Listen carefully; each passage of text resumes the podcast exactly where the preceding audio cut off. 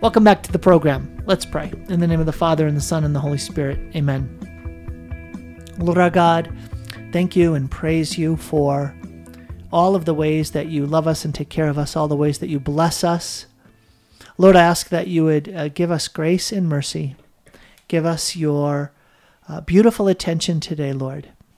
As we uh, enter into Memorial Day weekend, Lord, we uh, pray in a special way for those who have given their lives in military service, those who put their lives on the line for the sake of peace and justice in our country and in the world. Lord, we do ask that you would end all war. I pray, Lord, that you would be the Prince of Peace and that you would establish your peace that surpasses all understanding in our minds, in our hearts, in our families. And we make this prayer in Jesus' holy name. Amen. Amen. And the Father and the Son and the Holy Spirit. Amen. What a great title for Jesus, the Prince of Peace. I think that's awesome. If I think about what many, many families would want if you said you could add in a a reality into their homes, into their home life, I think peace would be pretty high up on the list. That or Mighty Conqueror. Just, I'm just joking. Okay. I, isn't that I, I the peace is that what the, the tranquility that comes when things are in order. and I don't, yeah, and I don't think you always realize peace until you're in chaos. It's something that I take for granted, whether it's peace in relationships with my siblings or with you or my children or co not coworkers but friends. Um, when things are disturbed and out of order, then I realize, oh, the peace is gone, and then it's something I crave or desire or took for granted. and and it's funny because I think about, for instance, here we are in this little humble studio, and there's a little bit of chaos here. There's a little bit of out of order quality to this space, and it's funny because I don't walk in one day and everything's in order, and then I walk in the next day and it's all chaos, like a chaos bomb went off. It just slowly accumulates over time. You notice I've been, I continually move stuff down to your office. You get these packages and this equipment for real estate and some of the things you're doing, and I just keep moving it down to your room. Is that a sign? But I'm trying to, not like, send really- a message to me. Well, I know I should actually help you, but I'm not sure where to begin. And I don't know. Do you also have an office space? So I thought maybe you'd start bringing it there. I, I will eventually bring it there. Okay. Yeah, yeah. Well, and that's isn't that part of the idea of it's it takes real work to get to peace. Sometimes you think peace is just lounging around in the in the chair, sunning yourself in the backyard, uh, but to arrive at peace requires a lot of determination and effort, focus, energy, commitment. It's interesting that our garage is already a mess. And I think we cl- do like a deep, clean dump run every three months. Yeah, that at least, and then every two months there is the effort to get in there and put it back in order again. And it's not like we're bringing a ton of stuff into the house, but it just becomes, it's kind of like the place where I put things or stash things that I'm not, I don't have the time to deal with in the moment or in that week or in that month or, and I just am amazed at how quickly it becomes out of order. And, you know, that's a way, you know, space has peace, but I think you're referring to relationships and peace. Right. Yeah. And so today on the program, we're going to talk about things that help establish peace, especially peace when you ta- uh, when you define it the way Augustine did as this sense of serenity, tranquility, the calm surface of the lake that's undisturbed, that comes from things being in order. Tom, what's the difference between serenity and tranquility? So the the word serene is has a root meaning of peace. Interesting. In in Greek, I believe, uh, tranquilitas in Latin is just tranquility. So it, these are you know these are just synonyms. Just it's like a thesaurus. You look. So they're the- not necessarily like distinct attributes. What's the difference peace. between serenity and tranquility? Uh, no, I, I would probably, if you showed someone sitting by a lake and it was perfectly still, would you use the word serene or tranquil? serene? Yeah? Oh, I was I supposed to say tranquil? Either one. I didn't mean to catch you off guard with what the question. What a tranquil setting.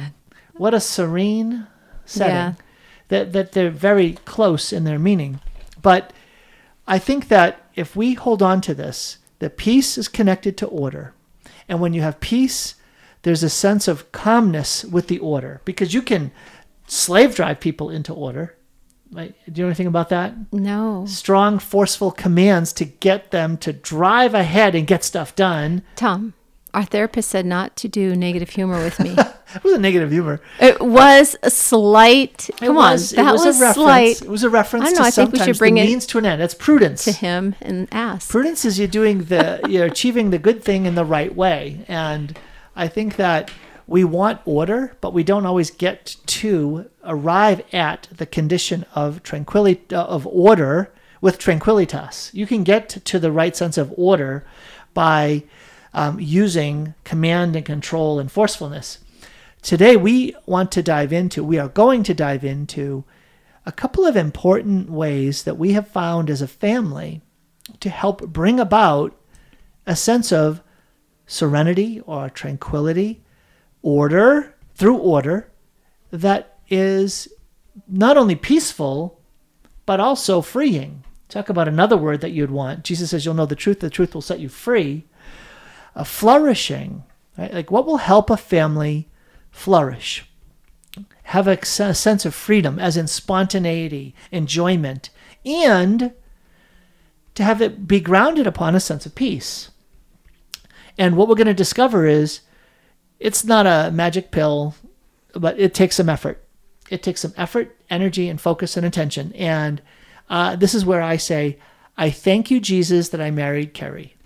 Um, because you are really good at this. You're really good at researching and then implementing, improving, testing, evaluating, and then re implement again some things that we have installed in our family over the course of our 27 years of marriage to help bring about tranquilitas ordinis, the tranquility that comes when things are in order. Excellent. Yeah. So, um, Carrie, we are going away for the Memorial Day weekend.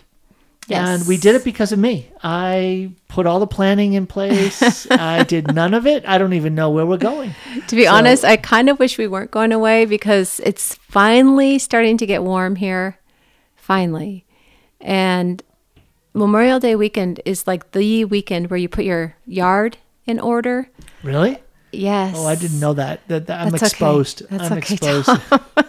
it really is a time to go out and, and weed and cut and prune back and I don't know, just prep the garden. It feels like that. Anyhow, but we're not going to be here. We're going up to Priest Lake, which is these the southern the northernmost lake.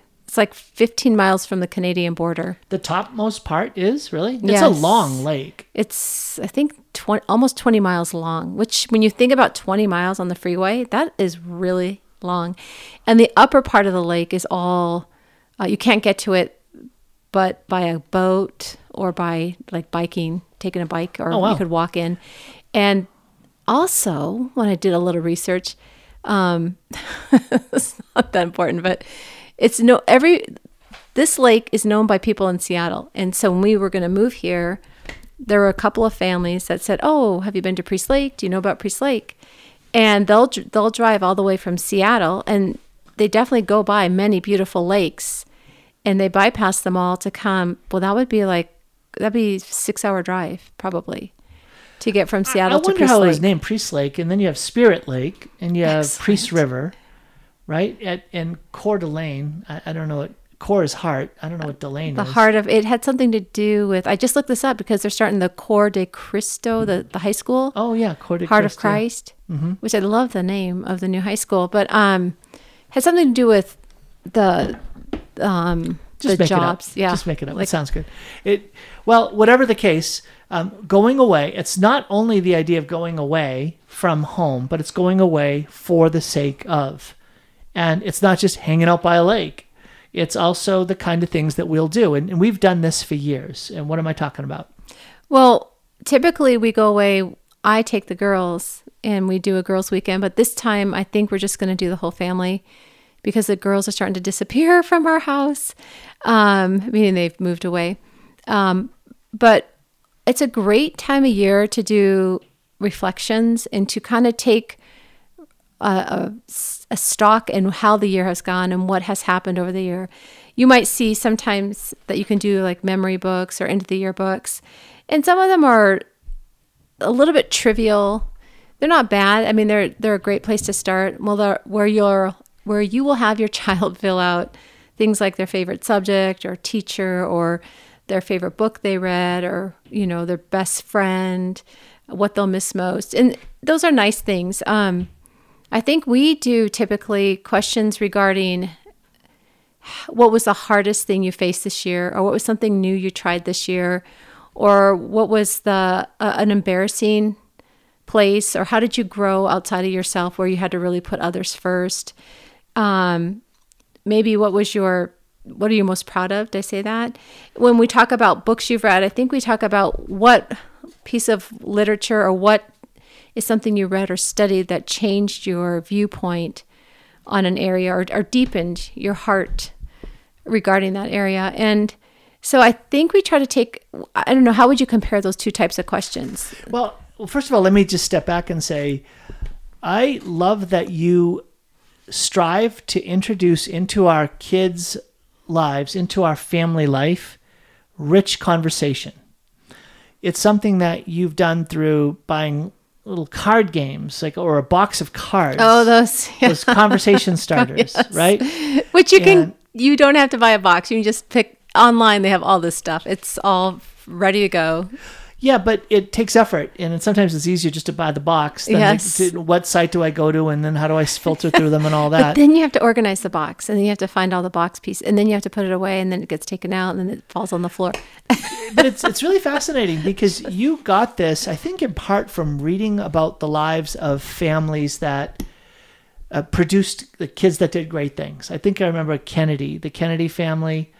Did, didn't uh, Rose Kennedy like have at the table I conversations? I remember you read like the biography of her. I and- think that they just talked a lot of politics, and they he would have them argue different sides of an issue. Was that what it was? I thought it was more than that. Let's just was, clarify. Like, what did you do today that was meaningful and purposeful? And all well, I think it's uh, Senator. Is it Ben Sasse? He wrote a book on parenting and how Oh, to right. I remember that. We talked about it. and we that did before. that book and they had some really great ideas um, the kennedys had maids or cooks or servants. So i could have come to dinner very well prepared if i had someone making my dinner and cleaning up afterwards. But um it was just more you know you get to the end of the day and you're a little tired and your kids are maybe whiny or hungry or hyper or energized. And so trying to organize that conversation is really difficult. And we've talked about this tom our conversations are better around prayer time. I think like just last night was it two nights ago where the kids were talking for a good 40 minutes something Yeah, half about an hour, and and about faith topics and and all of that. and that just feels like a i think they're kind of Well, they putting off to prayer kind of that credit for prayer. Ariana said, "Dad, we just spent a half an hour talking about God and the Catholic faith. I think that should count for prayer. I Do you get any credit for that?" I just don't know why we have to fight them with prayer. Well, wait a minute. I think you have to fight me with prayer sometimes.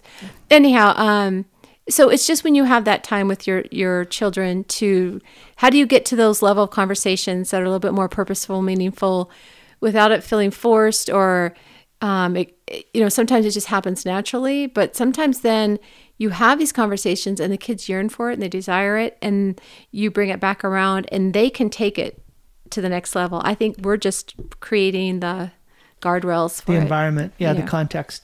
Uh, In fact, it, and it also plays to personalities.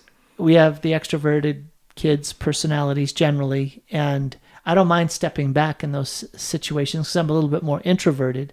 And you always get a kick, well, get a kick out of that. You wonder about that. Why am I not stepping in and being a bit more directive? Because I there's a lot I can give. I think you, yeah. Well, let's not talk about us so much, but um, Oh no no no no! no. Let's let's. I do a lot of talking. I want this to be about me now instead of. Okay, so the okay, Anyhow. folks, hearing what we're saying, be intentional in this time of the year as your kids are finishing their school year to step apart from the typical activities you're doing. You don't have to go away to Priest Lake. but to step apart, even if it's step apart in a chunk of time, even if you're staying in the same place, and ask questions that are reflective about the school year. It's, there's a natural ending point here, and there's also a natural beginning point as you head towards the summer. All right, we're going to pick up on this theme in just a minute in Sound Insight. Please stay tuned. Welcome back to Sound Insight. This is Tom Curran. I'm together with my wife Kerry, and we're reflecting on faith and family. How do you foster faith in your family? What are some things that you can do? And this is paying attention to the time of year. Yesterday, I mentioned that it was the uh, feast of the traditional feast of the Transfiguration. So today is the traditional day one of the Holy Spirit novena. So, Carrie, we will we'll do what we traditionally use the EWTN novena to the Holy Spirit. We'll come around to that at the end of the program. But just to say, Carrie, we were talking about the idea of going away, having a bit of a retreat, and there taking some time to reflect on how the year has gone, and then setting ourselves up to have a good, fruitful summer. And um, it's something that if you don't do any kind of conversations like this in the course of the year, it can be very disruptive and interventional to try to all of a sudden introduce this new way of communicating together uh, in, in, in, in right now. So just be aware of that. Be aware that you want to begin to build a culture in the home, an atmosphere, a standard set of behaviors that just flow naturally that involves more reflective questions and more uh, dialogical conversations among your kids as they're getting older about things that are important. Yeah, and I think what's really great about this is you can we I typically write the answers down and I'll give them several of the questions ahead of time and we'll just send them off and they can sit and reflect and try to go back and take stock of what has happened in the, the previous year or that year. And it's really neat to have them for later on from for five years from now or 10 years from now. I've been cleaning out a bunch of different bins for the kids into the school year bins that so sometimes moms will gather all their art and like best papers written reports. And um, we went through a few of them and got rid of a ton of stuff we really didn't need or the kids didn't really want and i was like that's fine but we what the kids really did value was going through and reading these um, surveys that we've done previously in the last five, six, eight years ago, and just what they wrote when they were in, you know, now they're in ninth grade, and previously they were in third grade or fourth grade. So just how they've grown or kind of laughing at their younger self. Um, but it's a great memory marker for later on down the road. And it's something that they will, I think, do with their own families when they have families, is to really teach reflection and to teach um, I mean, Tom, just asking you, why is it important to reflect upon where you've come from in the last year?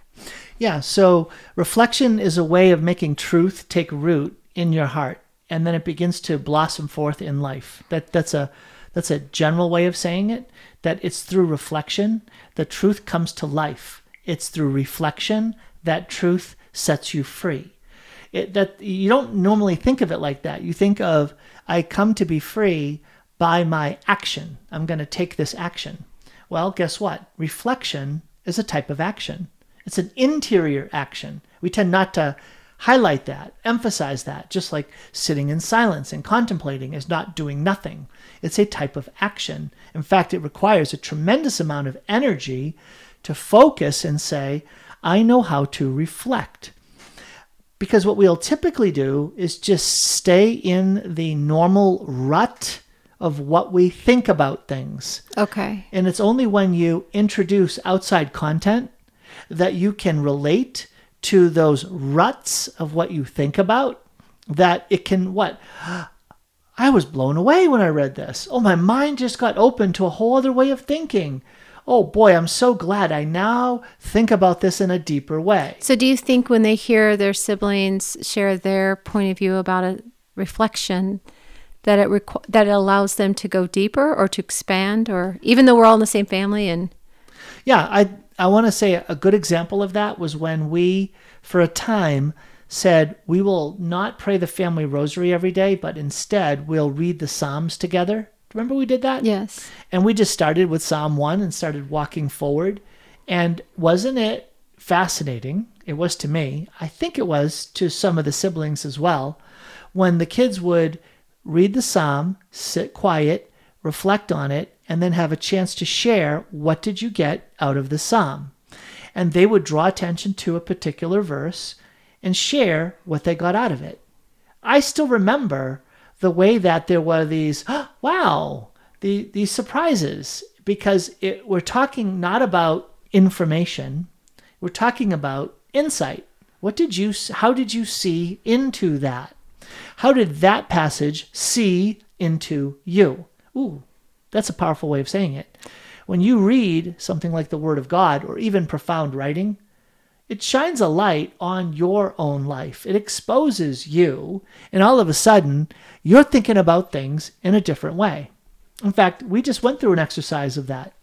Do you remember what it was? No. It was the seven hills to die on as a parent. Oh, yes, yes. Yeah, and in fact, we're going to go over those. Um, so uh, let's wrap up this conversation about going away for the weekend and using it as a, a, time to relax, time to have fun, time to do things, but also an intentional time to retreat and reflect and then do some goal setting.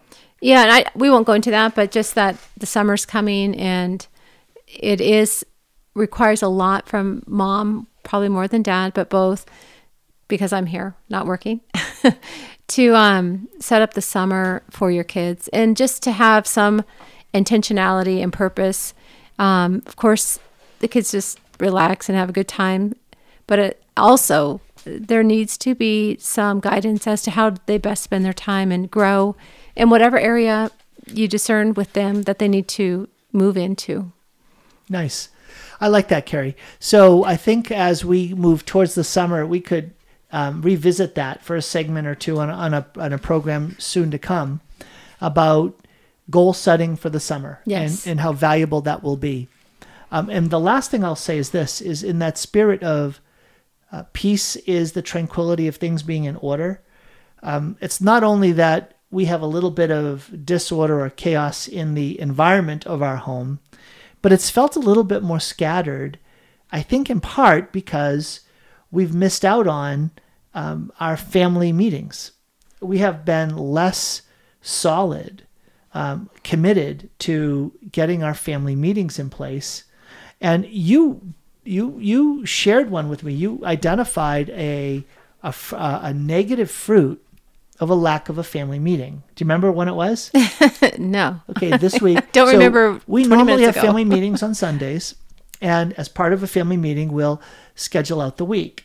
And it's more than just a practical thing. Like, oh, let's be pragmatic and let's map out the week you have a powerful insight into why it's important for kids to go over what's going to happen this week. Oh, yes, I now know what you're talking about. Yes, I think um, with regard to that, one of our kids didn't want to do an activity that we had com- she had committed to, and it kind of got sprung on her. And I think kids and even teens need time to know that oh, this week we're going to A, B, C, D, E. On Tuesday we're going to go to mass. On Wednesday night, we're serving at this event. On Thursday, we're having the special dinner, so make sure you're all here because we're going to be um, doing uh, honoring one of our Tuesday siblings. You have practice, or the, Tuesday, Wednesday you have that commitment after school, or yes. So there's all these little details to the schedule that they all don't know about because they're not mom and dad and they're not running the household.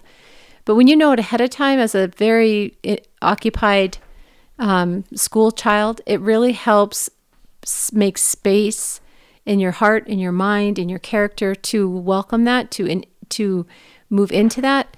And when we often, when I forget to tell my kids something, it really catches them off guard and just causes a real like grinding of the gears as you're trying to move the car forward or the the house the household forward. Um, so those family meetings, I think, are almost more helpful to mom, to me, than they are to all of you. Well, if you want to have smooth functioning, if you want to have peace in the home, the tranquility of things being in order, when they feel, when kids feel or relate to, hey, right now, you got to get ready. I, it's not my fault. You forgot, but you committed. You've got to go do it. Now, all of a sudden, parents have to amp up the level of intensity, of accountability, of calling for them to be true to their word.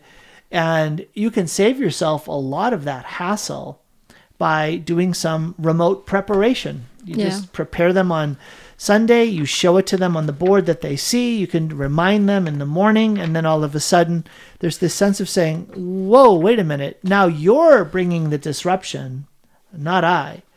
We already talked this through. You've already committed to it. So I think that that is a powerful, one of the powerful uses of family meetings. Yes. And I think, you know, this article that we're going to talk about, Tom, he refers to it as fighting with your kids. Like, what fights do you want to choose with your kids that are worthwhile? Oh, yeah. Was I don't that- like was that, word. title? Yeah. Uh, I don't know. What I like the What Hill to Die On. right? but it is, I guess, I consider them more arguments or formation Yeah, it definitely has. conversations. I'm trying to think of a better way to say it because I'm not fighting with my child, but when it comes to chores, I do feel like we've I've fallen into a couple of fights with a couple of my kids. Like it's why is it my job? Why do I have to do that? I mean, it just goes on and on, round and round. I'm like, just give me your phone. You're done. You can get your phone next week. I'm so tired of arguing with you about whatever it is that they need to do. And you know, these are really important formation conversations because it's their heart posture that is closed, that is obstinate, that is self-centered. I just rip them up one side and down the other. But um, there is a way in which you are forming character in your child, and there are arguments or discussions that you know I wish they all went really smoothly and they all saw life the way I do and they agreed with us. But this is where you're building something that's hopefully long lasting. Yes, for sure. So, what fight would you have? I mean, I guess that's the question. What fights do you have with your kids, or arguments, or discussions that you would not give up, or you don't want to relent, or you want to enter into because they're that important? Yeah. So, uh, I, I, what I love to do when I see these kind of articles is what, what's the exact title of it? Do you have? I don't have it. It was, no. It was like the seven, the seven fights to have with your kid I that are worth having, something like that. I thought it was like the seven hills to die on for your kids. That sounds better. I, I took a picture of it. I can uh, try to figure it out. Um, but I, I try to say, what would my answer be? Let me come up with my seven before I look at theirs. And I definitely was surprised at at his. Uh, it's by, if you want to look it up, it's by David Morris. This is his Twitter, but it says parents have to choose their battles. Eight fights worth picking with your kids. Eight fights worth picking with I your have. kids. Okay. And when you hear some of what he's saying, it was almost a little bit forcing a little bit like the theme into that characterization of it. Like it's a fight to get your kid.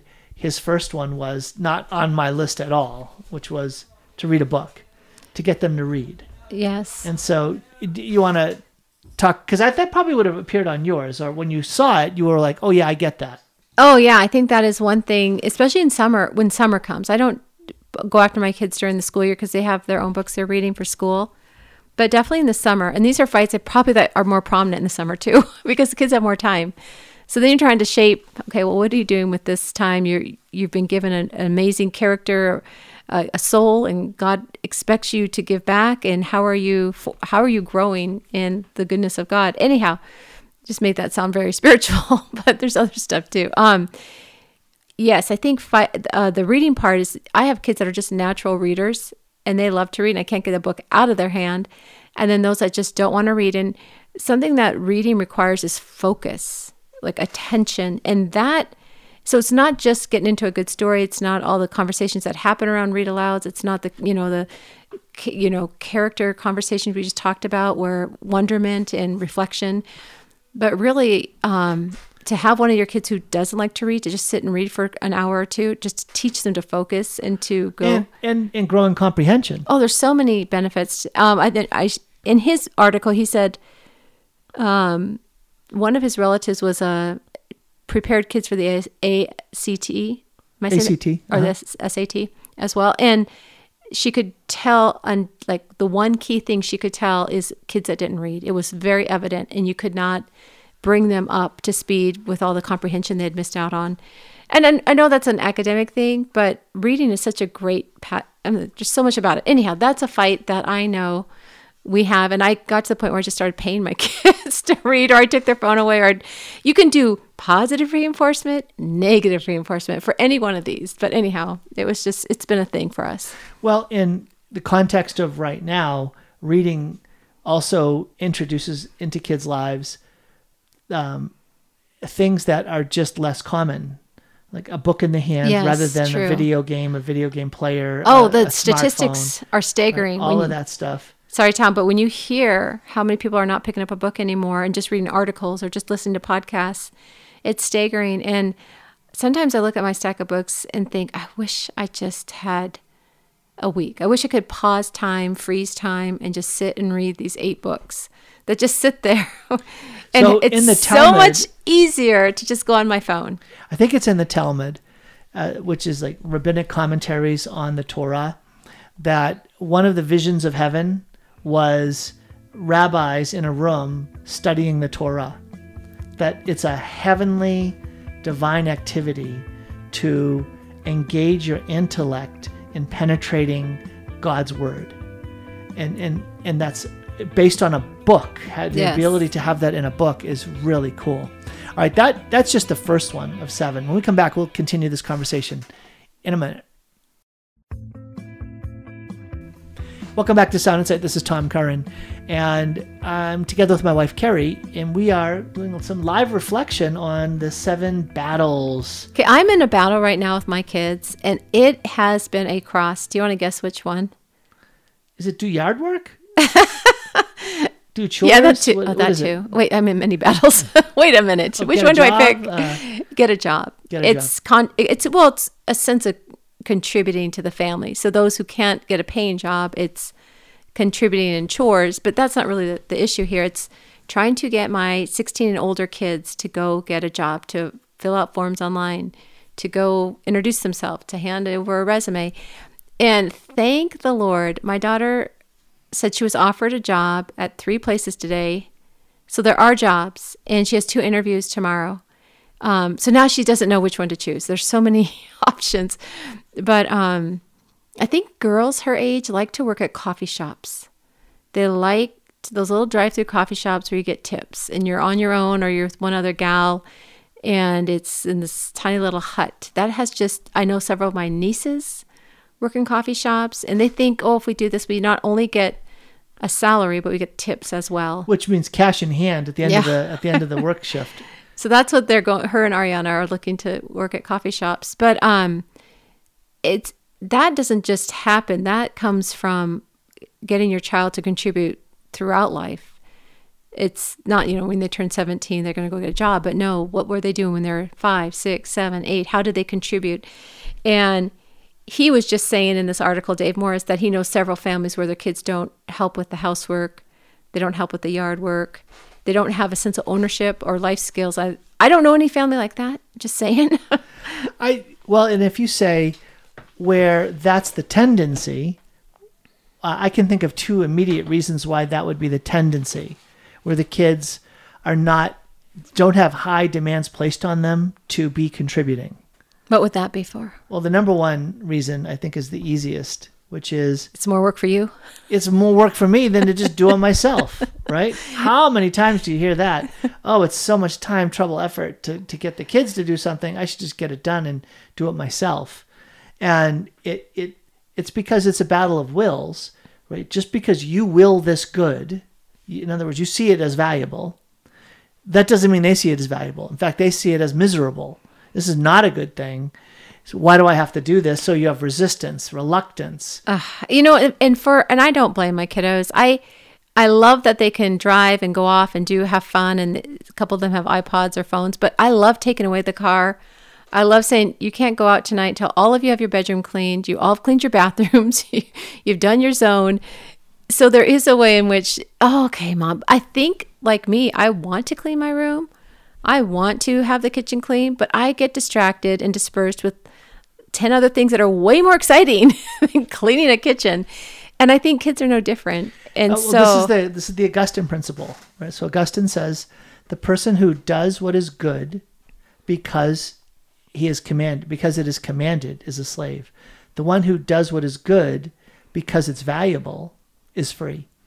And the challenge is to parent your kids from slavery to freedom, from doing what is good because it's commanded to doing what's good because it's truly valuable. And I think that's why we value having kids over or, or parties or events. Our kids will clean the house without me saying a word when all their friends are coming over. But if nothing's happening, uh, forget it. It's way too much that, work. That's self-referential context. Yeah. Okay. Another and I fight. think that's where Oh, sorry. parents are their own worst enemy.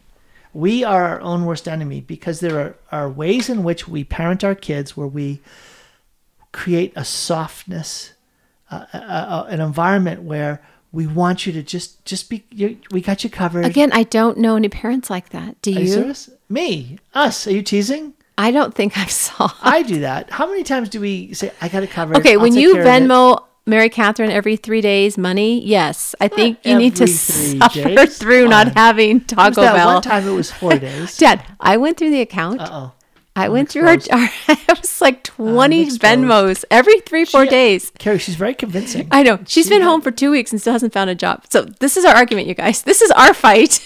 Forget the fight that you bring to your kids. How about the fight you bring to your spouse? How about no? But that comes from the kids. It has the kids as a source, and this is you're parenting, trying to oh. parent teens. Okay, another thing. fight. This is a this fight I totally agree with. Agree with, and it's not letting your kids go first. And I think you know when we may have dinner, Is that one of the battles? Is it? I mean, he says, it, he de- determine he says it as me me me. It's kind of the world revolves around me um, and kids make the kids go last. Make them like how many times do we go to the car and they want to sit in the front? Who you know who calls shotgun? Or they want to have the best uniform or jersey. Oh yeah i got the best one i picked first. Or they have the best seat at the concert or the movie or the church you know you just see us fighting and vying for ourselves. Like because we model that to them as well or well, what do we model to them? Because I think that I think that I I have a servant's heart, and especially when it comes to things that if the family's doing stuff together, I'll just go last. And I if I have a chance to not go last, I'll choose the lesser thing. But when we go to St. Joan of Arc and you you want to get there really early so we can get a seat, I'm like, what happens if we just sit in the overflow room and let another family have a pew? Because that would be a servant. Jesus is not calling us to do that. this That- is one of our that's just arguments. being that's just being lazy and no, it's not. It's, it's to okay. get there on time. Or how about when there's, uh, you know, a thousand people there on Christmas Eve, and I'm going to sit in the overflow room and let another family sit in the actual sanctuary. Uh, you know what? Uh, I'll I'll uh, take it. Uh, I'm I, I'm feeling a little bit convicted. I It's I don't Tom. exactly know how to answer that. That is a really So, interesting thing. I think with me, me, me, this really happens with food. When we pick up food from a drive-in, or when I put out, um, there's only you know three pieces. There's three steaks, and there's seven kids, or there's um, two donuts left, and there's five kids. It, so sometimes it, I see it happening with food. It's like, how do you share? How do you be generous? How do you think of others first? That's a really beautiful character formation effort or a goal. Um, but it shows up just generally speaking when you're just trying to get in the car or the kids are um, I don't know, it just it's just being self-centered. It's it's the way we're made. If if we're not formed out of that and and can have that conversion of heart and live on behalf of others and I deal with it all the time of being this is my time I'm not don't interrupt me I need to go watch my show and this I've done all the what you know I they probably get it from me but this is a fight that is well, important it's the cardinal virtue of moderation, and it's also about the virtue of self mastery, right? Where we learn to deny ourselves and sacrifice what is easy and pleasant and comfortable for the sake of something that is better. yes and that's growth in virtue and if we can give the kids an easier it's not that difficult to say don't choose the you know the the the, the plum piece of whatever choose the lesser one you feel it. You actually feel that there's the sacrifice involved but there's something good that comes from that. Yes. You learn the good of bringing joy to others It's rather so than finding enjoyment yourself. And it's so attractive when you see kids that are putting others first, that are waiting to go last, that are seeing the, the big picture and they just step back or they say, How can I help? I'm not going to go get my food. I'm going to be a Yeah, servant. being very gracious about it. it's just such a delight to my my heart is when my kids are kind and generous towards others. It it just feeds my soul. Okay, another fight. Did, what did you pick? Do you have a fight on your own list? I for me, I had the fight of keeping kids off, keeping smartphones out of kids' hands. Okay, that is a fight to die on. That that is a hill to die on. This is he re, he refers to that as limitations. So you limit your the kids' screen time, or they have limits on their diet, or you know how much junk food or sugar they're allowed, or schedule, not keeping them so busy, busy, busy that yeah. No, that's way too general. That's way too general. Uh, I you, for me, when I think about hills to die on, it uh, the hills are um, modest clothing. really Now, modest clothing is a hill to die on. That is so interesting. Yeah, I and I learned that. You know, I learned that from. Wait, is that your top eight or like top? Yeah. Okay. in, in my kids' lives, modesty and purity and self control, chastity and self control. We just added a bunch. No, those are those are those are They're all uh, together. Those are sisters. Those are virtues that are sisters. They they, they the daughters. They're, the daughters of chastity are modesty Really? and purity, self control. I did not know that. You can't be chaste unless you're modest, pure, and exercise self control. okay. And so they all are linked together, right? Champs for Christ. Yes, chastity, that's all coming back to me. self-control, Right. Yes. And so that is, it's hard to overstate the importance of chastity in human living. If you want to be peaceful as an adult man who's a husband and a father, you have to be chaste. And chaste is what? Chaste is the, it's when the affective dimension of your human nature that shows up as your sexual uh, identity, the affective dimension is properly ordered. It's ordered towards life giving expressions. So my affection towards you is held in reserve for you. If there is a temptation to put that towards others, I'll tell you about it in a minute. Welcome back to Sound Insight. This is Tom Curran. Well, before I was so rudely interrupted by that break, dear, I was talking about a, uh, a hill worth dying on, a battle worth fighting, and it. I was I was proposing that it's the. I, I said modesty at first, and it actually was something that I remember talking about with Mary Beth Bonacci on a series of TV programs I did on EWTN. I produced them, and Mary Beth and I were the two presenters, and it was on formation for love and chastity. And I happened to be interviewing her and having a conversation with her about modesty, and she said the phrase, "Modesty is a hill worth dying on." And I that that's what came to my mind when we were talking about this like what what is a battle worth fighting and why? Why would modesty be such a big deal?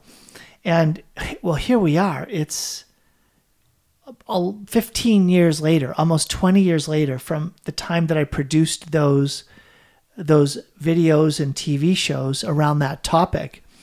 And when you think about the fact listen listen to this carrie um, that young men are violated and they are assaulted when impurity is presented to them. How's that? For uh, let's talk about a different way of looking at it. yes. Y- young men that are on the internet and they click on a site or they all of a sudden have a, an ad pop up or, or something comes in, it literally is an assault on their the purity of their soul. It's an assault on the the um, the healthy sense of their own sexual identity. It begins to stir in them a twisted experience of their own sexual desire. It warps the urge towards another human being, uh, of a man towards a woman and a woman towards a man. And when you use that language, all of a sudden, that internet media is assaulting the purity of young men, violating their dignity, and leading them into energies inside that they are disgusted by, but sickly delight in because it is pleasurable, because it's created by God, but it's experienced in a twisted way, in a way that will lead them into addiction, depression, bondage, and other forms of sin that will lead them even further into shame, self disgust, and hatred. Gee, is that a hill worth fighting? Wow. I mean, when you put it that way, Tom, that's that takes this whole conversation to a, a more intense what is really at stake kind of level.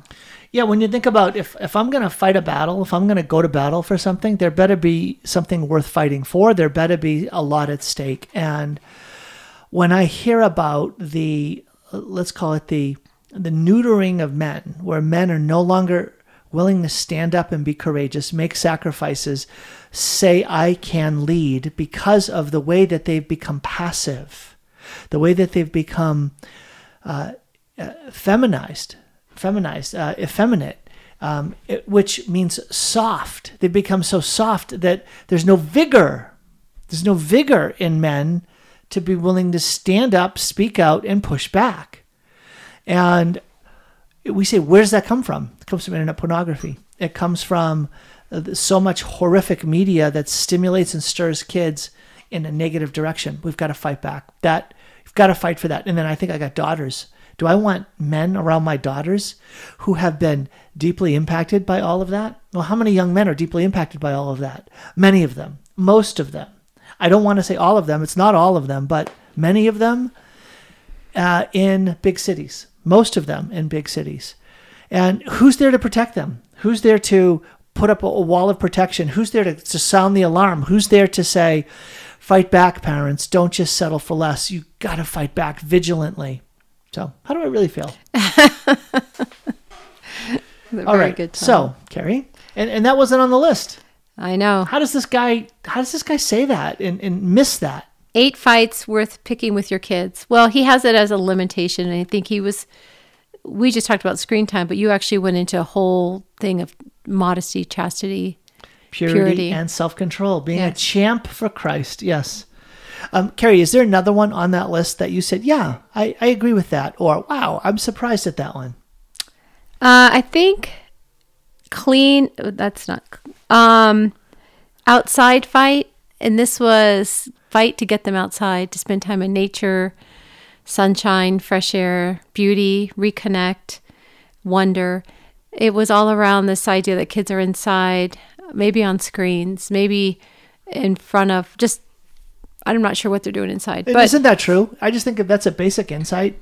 When I'm in my office for a lot of the day on phone calls and Zoom and and doing work on yeah. the computer, the the difference it makes just to take a walk like even just to go out and get the mail. To I know, walk a hundred yards to get the mail. I feel sad when I'm inside and then I come out around noon, let's say, and I think I've been inside all day and it's been this nice out and I missed out on this kind of experience. Or when you just go out in the very early, early morning when the sun has just come up and you hear the birds and you feel the warmth of the sun and you just feel this fresh beginning to a beautiful clean new day and it doesn't have all the entanglement of the screen or the inside. How about the home environment? The home environment. So when you say to me, honey, let's go take a walk, I know that part of it is you want to get exercise. I know part of it is you want to get away from the other kiddos so we can just spend time together talking. But is some of it to just get out in nature and, fresh air type of thing? And when I say fresh air, I mean let me get out of the home environment where I feel the pressure of the jobs all around me or the kids are there and they're on me to help them with something.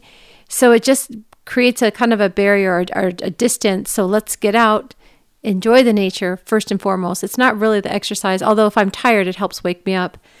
And well, then, it's not even really nature on the one hand because we're just walking on a street. Yeah, but it's but pretty. You're, you're I mean, you're seeing it's nature. view. You're up in the mountains. you're not. You're not hiking on a water next to a waterfall but you it's do see beautiful. a beautiful vista and trees. it's beautiful. And, yeah.